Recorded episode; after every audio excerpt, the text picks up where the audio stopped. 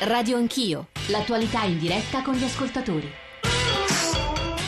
9.32 in diretta con gli ascoltatori Radio Anch'io e il più possibile in diretta dai luoghi in cui poi i fatti, gli eventi avvengono, perché questo è un po' il nostro tentativo come Radio Anch'io di uscire da Saxa Ruber, raccontare il territorio italiano, confrontarci con le persone direttamente sul territorio, l'abbiamo fatto eh, mi pare in questi mesi varie volte, oggi siamo eh, in diretta dalla grande sala, dalla biblioteca dell'Osservatorio Vesuviano, venerdì saremo in diretta da un carcere, in particolare il carcere di Bari, insomma il più possibile siamo stati a Atene la settimana scorsa, il più possibile portare i nostri occhi e le vostre voci eh, sul territorio, che è un po' lo scopo e anche la capacità che la radio, ora, qui dico questa cosa che la radio ha più di altri media, se posso dire così. Noi siamo, vi dicevo, nell'Osservatorio Vesuviano con vari ospiti, girerei subito in particolare a De Natale e Di Vito, il direttore di entrambi ricercatori, studiosi dell'Istituto Nazionale eh, di Geofisica e Vulcanologia dell'Osservatorio Vesuviano, almeno qualche domanda. Marco dalla Sardegna, perché non si abbattono le case alle pendici del Vesuvio? Francesco, perché è stato permesso di costruire così vicino al vulcano? Un anonimo che ci scrive perché non ci sono informazioni su trivellazioni a scopi energetici vicino ai vulcani, se è vero. Direttore, vada sì, lei. No, volevo dire eh, perché è stato permesso di costruire così vicino al vulcano, chiaramente non posso rispondere Lei, io. Sì. D'altra parte che questo sia un vulcano, eh, almeno il Vesuvio, voglio dire, è noto da, da, talmente tanto tempo. Io ripeto che questa comunque storicamente è stata sempre l'area napoletana una delle più, po- delle più popolate al mondo e devo dire che storicamente c'è sempre stato un po' questo vai e vieni, cioè do- dopo le eruzioni il territorio si spopolava e poi piano piano si ripopolava. Quindi è chiaro che oggi che abbiamo una consapevolezza diversa dei vulcani dovremmo in modo agire alla radice e pianificare questi territori in maniera probabilmente anche da abbassare notevolmente la pressione residenziale e magari restituire questi territori ad usi turistici e infrastrutturali e che poi potrebbero avere un impatto economico molto Senta, arrivano diversi messaggi sullo sfruttamento dell'energia geotermica, sarebbe sì, possibile? perché gli islandesi lo fanno. Questi, gli islandesi lo fanno, queste sono aree dove ci sono grandissimi potenziali geotermici, più che il Vesuvio devo dire eh, la, l'area occidentale, vulcani come Campi Flegrei e Ischia e questa è una prospettiva molto importante perché per esempio l'area napoletana potrebbe essere considerevolmente riscaldata almeno ma anche con produzione elettrica di un certo rilievo eh, dalla, dalla, dall'energia dei vulcani. Questa diciamo, è un po' l'altra faccia del vulcano, l'aspetto positivo che poi tutto sommato in piccolo è stato riconosciuto fin dagli antichi, cioè i romani erano innamorati delle terme che in fondo erano un, un, un aspetto prima, primordiale. No, non lo facciamo, come non facciamo tante cose in Italia, però adesso forse si sta cominciando a pensarci. È una questione di costi secondo lei? No, no, non è una questione di costi, è una questione proprio di, di, di, iniziare a fare delle cose. Oggi se ne comincia a parlare, ci sono dei progetti, quindi può c'è Un'altra che... domanda, c'è grande scetticismo, lo dico a Giulivo, eh, che ricordo è eh, direttore eh, generale lavori pubblici e protezione civile della regione Campania, c'è grande scetticismo sulla capacità di spostare 600.000 persone, dice Max da Cesenatico, ma se abbiamo difficoltà a spostare 20 migranti da una regione all'altra, figuriamoci cifre così alte. Giulivo. Beh, le difficoltà del, dell'evacuazione della popolazione bisogna mettersi d'accordo. Stiamo parlando degli migranti, quindi la capacità di essere ospitati o la capacità di essere trasportati. Nel nostro caso il primo problema è quello di trasporto. trasportare 670 Fisicamente come li trasportati? Con... E abbiamo eh, elaborato un piano di eh, trasferimento utilizzando l'Agenzia Campana per la mobilità e eh, come dire, eh, il trasporto avverrà dalle aree di attesa alle aree di incontro in modo assistito o con eh, dei pullman, sicuramente con dei pullman, oppure direttamente al punto di accoglienza via ferroviaria o via mare. Abbiamo verificato sulla base prendendo come dire cautelativamente tre giorni a riferimento, considerando che in quel, nel, nell'area dei 25 comuni c'è un parco auto censito al PRAE di 370.000 autoveicoli, per cui se si mettessero due a bordo di ogni macchina il piano di trasferimento è bello che è realizzato, però cautelativamente si presuppone che ci sia una sola persona a bordo e che il 50% deve essere allontanato in modo assistito, si presuppone che tutti i 25 comuni partono insieme per avere come dire delle de, de, de uno scenario cautelativo e abbiamo verificato che la, l'attuale rete infrastrutturale per veicoli equivalenti ad ora capace di trasportare sarebbe in grado di eh, consentire un'evacuazione. Quindi il problema dell'esodo del Vesuvio non è tanto un problema di eh, viabilità, sicuramente va perfezionata, va migliorata, eh, ma è un problema di comunicazione, cioè bisogna far entrare nel DNA della popolazione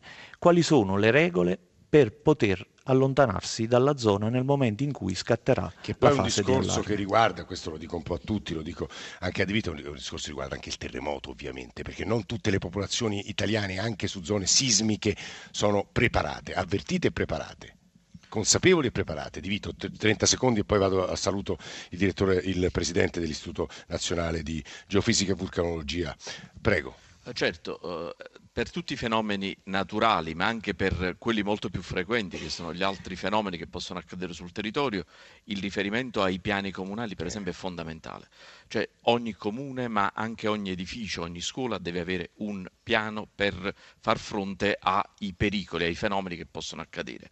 E vi ricordo, i, le eruzioni vulcaniche sono tra i meno frequenti, Esatto. ovviamente sono molto più frequenti gli altri, quindi che vengano questi piani multirischio che fanno i singoli comuni è fondamentale che riguardano sia la consapevolezza dei pericoli cui è esposto un territorio, ma anche la conoscenza di questi fenomeni e come intervenire nel caso in cui questi fenomeni si possano verificare.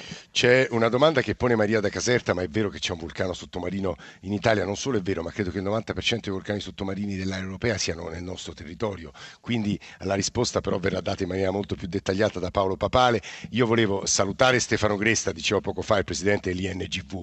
Eh, buongiorno Presidente, benvenuto gli ascoltatori. Stamane credo abbiamo imparato tante cose, gli ascoltatori hanno imparato tante cose su vulcani italiani perché qui dall'osservatorio vesuviano ci sono state insegnate, insomma date una serie di nozioni e sui vulcani campani e sui vulcani siciliani. Voi, lei come INGV e come Presidente eh, svolge un'attività di monitoraggio su tutto il Paese. Posso sapere ecco, qual è il vostro impegno e soprattutto quali sono gli obiettivi che vi ponete, Presidente Cresta? Ma diciamo che i ricercatori tecnici e tecnologi dell'Istituto Nazionale di Geofisica e Vulcanologia eh, sono veramente straordinari. Nel corso degli anni passati hanno realizzato eh, la rete sismica che copre l'intero territorio nazionale, diverse centinaia di stazioni, ma anche la rete eh, geodetica per cui teniamo in monitoraggio continuo le deformazioni del suolo che sono in qualche modo prodromico di quel eh, accumulo di energia di deformazione che poi può portare ad un terremoto. Sui vulcani hanno già parlato i, i direttori delle diverse sezioni.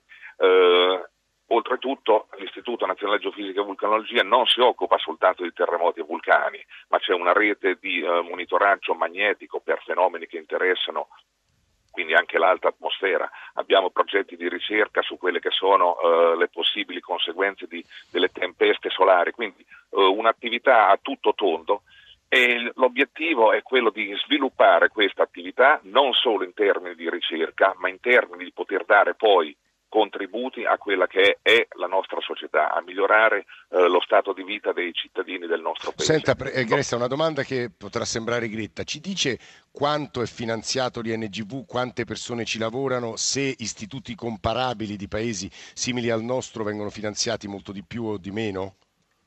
Allora, il finanziamento che riceviamo dal Ministero dell'Università e dell'Istruzione è il 50 milioni di euro l'anno. I nostri ricercatori sono tecnici, tecnologi, tutto il personale tra tempo indeterminato e tempo determinato, quindi precari circa mille. Operiamo su nove sezioni sull'intero territorio nazionale, da Napoli passando per Bologna, Pisa, eh, Roma, Milano, Catania eh, e Palermo. Eh, che dire, rispetto ad altre realtà eh, riceviamo dieci volte meno. Dieci volte realtà, meno? eh, rispetto ad, ad, altre realtà, sì. Eh, nel senso che è l'intero panorama della ricerca italiana sì, che riceve dieci volte meno di quello Purtroppo che ogni riceve. volta parliamo di scienze e ricerca, Radio Anch'io Beh. prendiamo atto di quanto in fondo è poco finanziato un intero universo e poi anche delle conseguenze sul, sul nostro diciamo, paese. Sì, finisca Presidente. Sì, ah no, volevo dire che poi i nostri ricercatori sono molto bravi là dove ci sono progetti di ricerca, quindi andare in competizione con altri enti, anche competizioni internazionali, quindi associarsi ad altri enti, eh, anche stranieri, per andare poi a competere e vincere progetti di ricerca, i nostri ricercatori sono molto bravi. Sì, sì, questo eh, lo sappiamo. Spesso tre, tre, anni, tre, anni, fa, soltanto per dire, tre anni fa eh, portavamo abbiamo portato nelle, eh, al bilancio dell'ente 25 milioni di euro soltanto di finanziamenti raggiunti in competizione. Da non dimenticare ovviamente la convenzione che abbiamo con la protezione civile, 10 mhm. milioni di euro l'anno per quelle che sono le attività di monitoraggio che dobbiamo, che dobbiamo svolgere. Presidente Cristi, eh, Grazie per tutte queste informazioni. Tra poco noi con Paolo Papale risponderemo a Mara da Caserta che ci faceva delle domande sui vulcani sottomarini, ma prima da mail altre domande per voi, chi, chi vuole eh, rispondere. Io ringrazio molto Stefano Cresta, cioè il presidente dell'INGV. Eh, Laura ci chiede, mancano le vie di fuga a Napoli, come farà la gente a scappare? Questa è una domanda per Giurivo. Mara da Trento, il Vesuvio è imprevedibile. È vero che ci sono movimenti nel mare Egeo da mesi e Giuseppe in Giappone fanno l'esercitazione a scuola, perché qui no? Giurivo, alla prima e alla terza credo che possa rispondere lei, cioè le vie vie di fuga e l'esercitazione a scuola? Sì, le vie di fuga eh, devono essere concepite dai piani comunali di emergenza e ripeto, in questi giorni ogni comune sta lavorando a definire i piani di emergenza e le aree di attesa e le vie di fuga. Le vie esistono, devono essere come dire, rese e, e, conosciute alla popolazione. Su questo si sta pensando anche con l'ACAM. Negli ultimi anni non si è mai fatto. Eh, eh, i piani, non esistevano i piani comunali di emergenza, per cui adesso che si stanno redigendo, su questi sì, argomenti sì, sì. si punterà l'attenzione. C'è, c'è qualcosa di grottesco il fatto che nel 2015 a un certo punto decidiamo di redigere e mettere in atto i piani di Beh, eh, eh, sono passati un sacco, non, non, cioè, non lo trovate sorprendente? Sì, dico, eh, è un'iniziativa che... che... deve essere stimolata, cosa che abbiamo Dimito fatto. Che stava dicendo. No, no, è sorprendente che lo, lo si faccia, cioè, quindi è bene che lo si faccia, cioè, nel senso che la consapevolezza eh, che eh, esiste un pericolo, esiste un, un territorio esposto a un rischio e che si facciano questi piani di emergenza oggi, io lo vedrei piuttosto come fatto positivo che come fatto negativo. C'erano piani di emergenza nazionali ma che erano poco, incidevano poco sulle realtà locali. Adesso la regione credo che sia da lodare. Per a scuola, quindi la scuola sarà una conseguenza dell'implementazione di questi piani, l'esercitazione a scuola. Sì, no? sì ma di fatto l'abbiamo già avviata con le esercitazioni EduRISC insieme all'Istituto Nazionale di Geofisica e Vulcanologia e al Dipartimento della Senta, Protezione. Un ascoltatore ci domanda se partono tutti assieme e c'è un, un problema di intasamento nel momento in cui, in cui tutti scappano. Beh, se partono tutti insieme è ovvio che la, la, la, partenza deve essere graduata secondo le regole che appunto il piano comunale di emergenza dovrà definire. C'è una sostenibilità dell'attuale rete infrastrutturale, ma le linee guida approvate dal Dipartimento della Protezione Civile già guardano a una viabilità di progetto, ossia facilitare la realizzazione di quelle opere pubbliche, tipo il raddoppio della SS 268, che hanno già dei finanziamenti ma hanno degli incagli che devono essere rimossi, ovvero si pensa a viabilità futura perché migliorare la capacità di esodo dalla zona rossa significa, come dire, rendere più performante il piano di evacuazione. Eh, dicevo, non so se il direttore eh, o, o, De Natale o Di Vito possano rispondere a quella domanda sull'attività nell'Egeo, nel Maregio, ne sapete nulla? Non è comprensibile cosa eh. c'entri l'Egeo con, con, con il Vesuvio, quindi... Va bene, allora, semplicemente non rispondiamo. Dicevo, però i vulcani sottomarini sono invece realtà importantissima nel nostro territorio. Paolo Papale, buongiorno, benvenuto. Buongiorno. Sta a Pisa, direttore struttura vulcani dell'INGV. Credo che il territorio italiano sia quello dove si, trovino, eh, dove si trovano eh, alcuni dei vulcani sottomarini eh, più importanti d'Europa, più attivi, incluso quello più esteso d'Europa, il Marsili se non sbaglio. Papale, ci aiuti lei a definire il quadro per gli ascoltatori.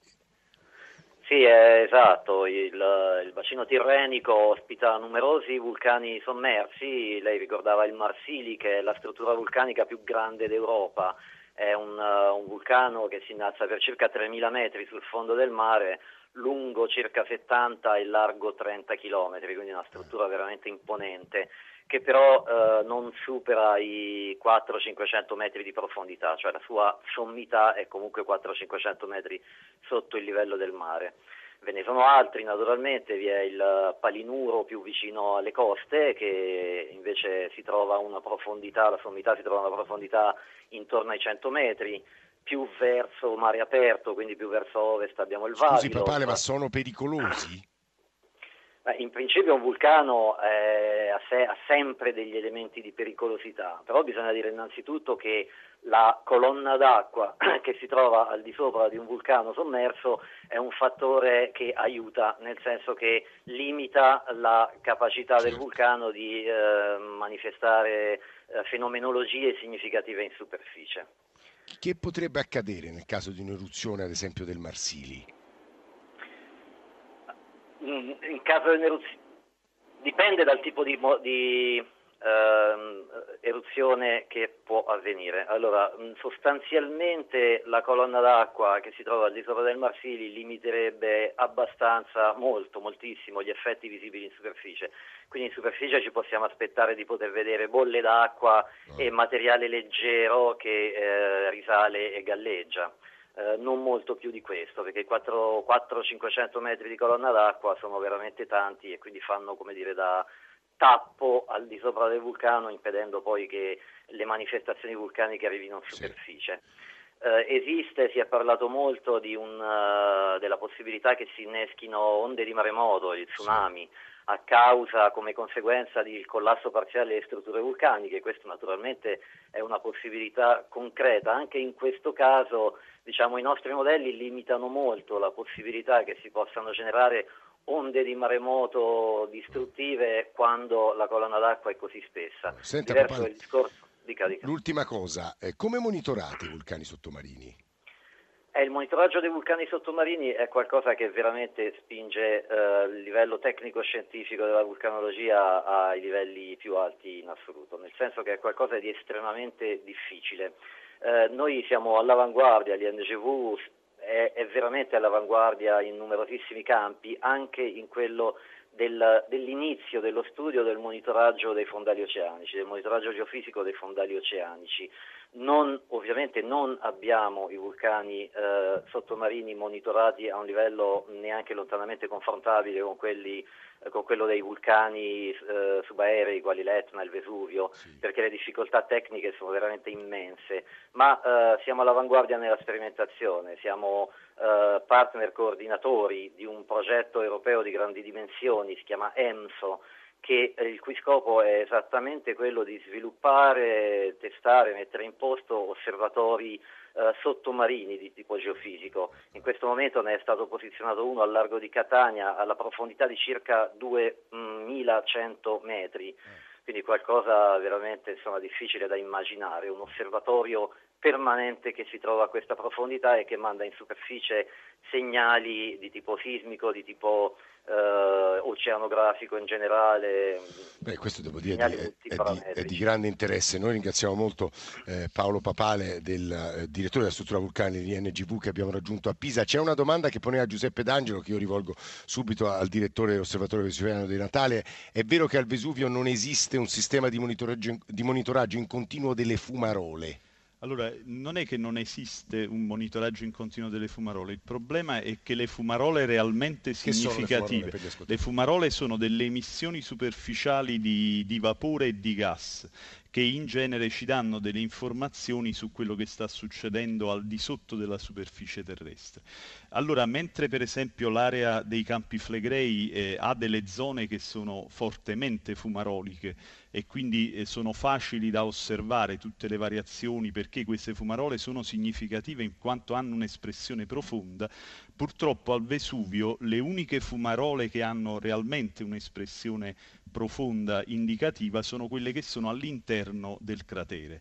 E quindi ehm, finora le, le, fumarole crateriche eh, eh sono state monitorate ehm, diciamo con, con personale che deve scendere all'interno del cratere del Vesuvio, quindi devono essere rocciatori esperti e, e, e, poi si fanno i campionamenti manuali. Noi comunque stiamo, per, per, eh, stiamo sperimentando e fra poco metteremo in posto anche per le fumarole eh, crateriche un sistema di sorveglianza in continuo, quindi fra mh, poche settimane o qualche mese avremo avremo praticamente anche questo tipo di, di, di monitoraggio. Fosco D'Amelio è un geologo documentarista che ha fatto un audiodocumentario che poi è andato su, in onda su, su Radio Rai, su Radio 3, molto secondo me stimolante sulla prossima eruzione del Vesuvio e si occupa di questi temi anche e soprattutto di Campi Flegrei, anzi mi diceva ieri in una chiacchierata pre-trasmissione che Campi Flegrei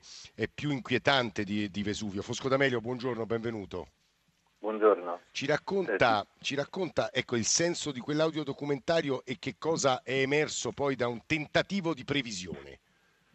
Sì, allora diciamo il, l'audiodocumentario aveva come un titolo che probabilmente spiega un po' anche il senso delle conclusioni a cui sono giunto avendo intervistato persone istituzioni, protezione civile, osservatorio vesuviano, ma anche urbanisti, vulcanologi e soprattutto anche le persone della zona vesuviana. Il titolo era L'impensabile, perché? Perché probabilmente uno dei problemi legati al, al Vesuvio, sia da parte delle persone che vivono al di sotto del vulcano, eh, intorno al vulcano, sì. sia da parte delle istituzioni che dovrebbero poi gestire l'eventuale emergenza, è la difficoltà di immaginare concretamente il, certo. gli scenari e quello che potrà succedere.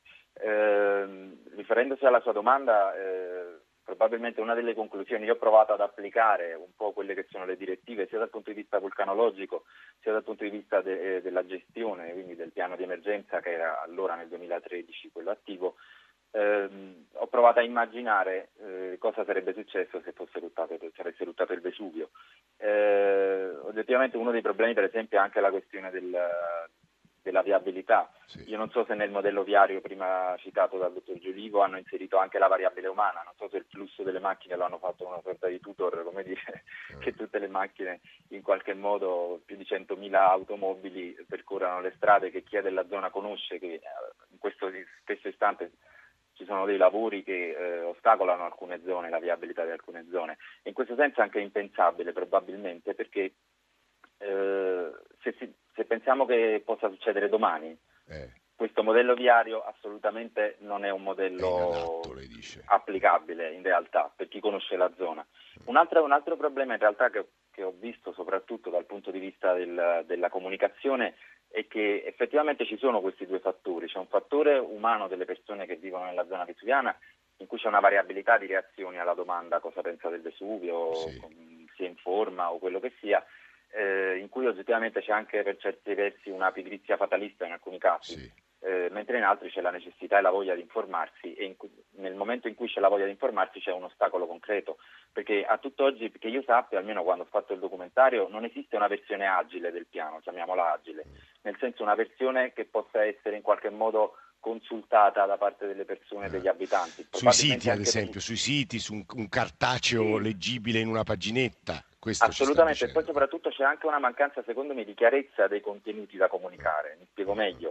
Eh, io, per esempio, ho intervistato varie persone della protezione civile, eh, vari responsabili, e eh, per esempio nella, nella, questione dei gemellaggi di cui parlava prima sì. il dottor Giulivo, si parla, il dottor Giulivo citava la possibilità di un'evacuazione direttamente nelle zone, cioè prima nei punti di raccolta e poi, e direttamente poi sì. nelle zone eh, nell'attesa che avvenga l'eruzione. In realtà, eh, parlando con altri responsabili della protezione civile anche a livello nazionale, nel nuovo piano, questo era la, diciamo, quello che veniva considerato sì. il primo piano, il piano del 2003, nel nuovo piano, quello del 2007-2013, in realtà io, almeno dalle interviste, ho ricavato l'informazione che l'evacuazione sarebbe avvenuta in zone limitrofe della campagna in attesa dell'eruzione, avvenuta poi l'eruzione eh, avrebbero trasferito... Guardi Fosco D'Amelio, a questo proposito, ovviamente Giulio su questo vuole dire una cosa, abbiamo pochi minuti, ma Francesco da Ottaviano, un ascoltatore, credo che voglia insistere sul tema del, della fuga e del piano di fuga. Francesco, buongiorno, Ottaviano è un paese anche qui vicino, no? Giusto, alle pendici, pendici orientali. Francesco, prego.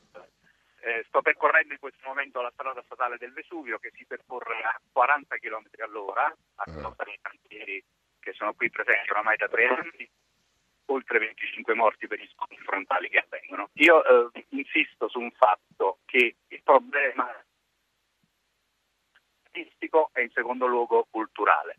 È impossibile pensare che 100.000 veicoli si mettano simultaneamente in marcia la nostra viabilità, che è ehm, tra l'altro eh, impedita anche dagli abusi edilizi, da una serie di improbabili, da incroci, da passaggi a livello Eh, Francesco, purtroppo veramente... non si sente tanto bene, vorrei lasciare un minuto a Giulivo per chiudere. Giulivo, eh, sono obiezioni anche significative quelle che ha ascoltato. Se ci riesce un minuto stiamo veramente dando la linea al GR delle 10. Sì, guardi, il, è chiaro che la rete infrastrutturale ha delle criticità, ma se non vengono messe in evidenza queste criticità e non si risolve poi a risolverle, eh, si rischia di piangersi addosso. Quindi i piani servono esattamente a individuare le aree di fuga interne al perimetro comunale e adottare delle buone pratiche tipo evitare il parcheggio lungo quelle vie di fuga per essere pronti Cosa e disponibili. Cosa che avviene invece quotidianamente e, e, cosa che oggi, proprio perché non c'è quella percezione del rischio, e fortunatamente l'eruzione non deve essere domani o tra un mese, ma lo sapremo con anticipo, perché il piano di emergenza si basa su un livello, è tarato su un livello base, un livello di attenzione, una fase di preallarme e allarme, e ogni fase è scandita con dei provvedimenti che avviseranno per tempo. Quindi questo è un piano fondamentalmente basato sulla comunicazione. E al riguardo lì, abbiamo eh, eh, proprio domani domani una riunione con i 25 comuni della zona rossa del Vesuvio in regione insieme per al Dipartimento della, so, per parlare di comunicazione. Italo, uh, Italo, Giulivo, grazie davvero, così come ringraziamo i padroni di casa davvero per l'ospitalità. Giuseppe De Natale, direttore dell'Osservatorio Vesuviano, Mauro Di Vito, ricercatore, poi si occupa in particolare del museo. Grazie davvero, speriamo di aver fornito qualche informazione ai nostri ascoltatori. Domani cambiamo completamente scenario, verrà nei nostri studi Giovanni Pitruzzella, il presidente dell'Antitrust, quindi parleremo di concorrenza. Chiamateci, scriveteci se volete intervenire su questi temi. Dall'Osservatorio Vesuviano vi salutiamo con, ringraziando chi ha reso possibile questa trasmissione, Sergio Ciani anzitutto e poi Alessandro Bonicatti, Cristian Manfredi in regia e a Roma Antonello eh, Piergentili, Fulvio Cellini e poi la redazione Alessandro Forlani, Nicola Amadori, Valeria Volatile, Valentina Galli. Eh, diamo la linea al giornale radio delle 10, alla radio ne parla con Ilaria Sotis eh, dal Vesuvio, vi ringraziamo per l'ascolto e ci risentiamo domani mattina.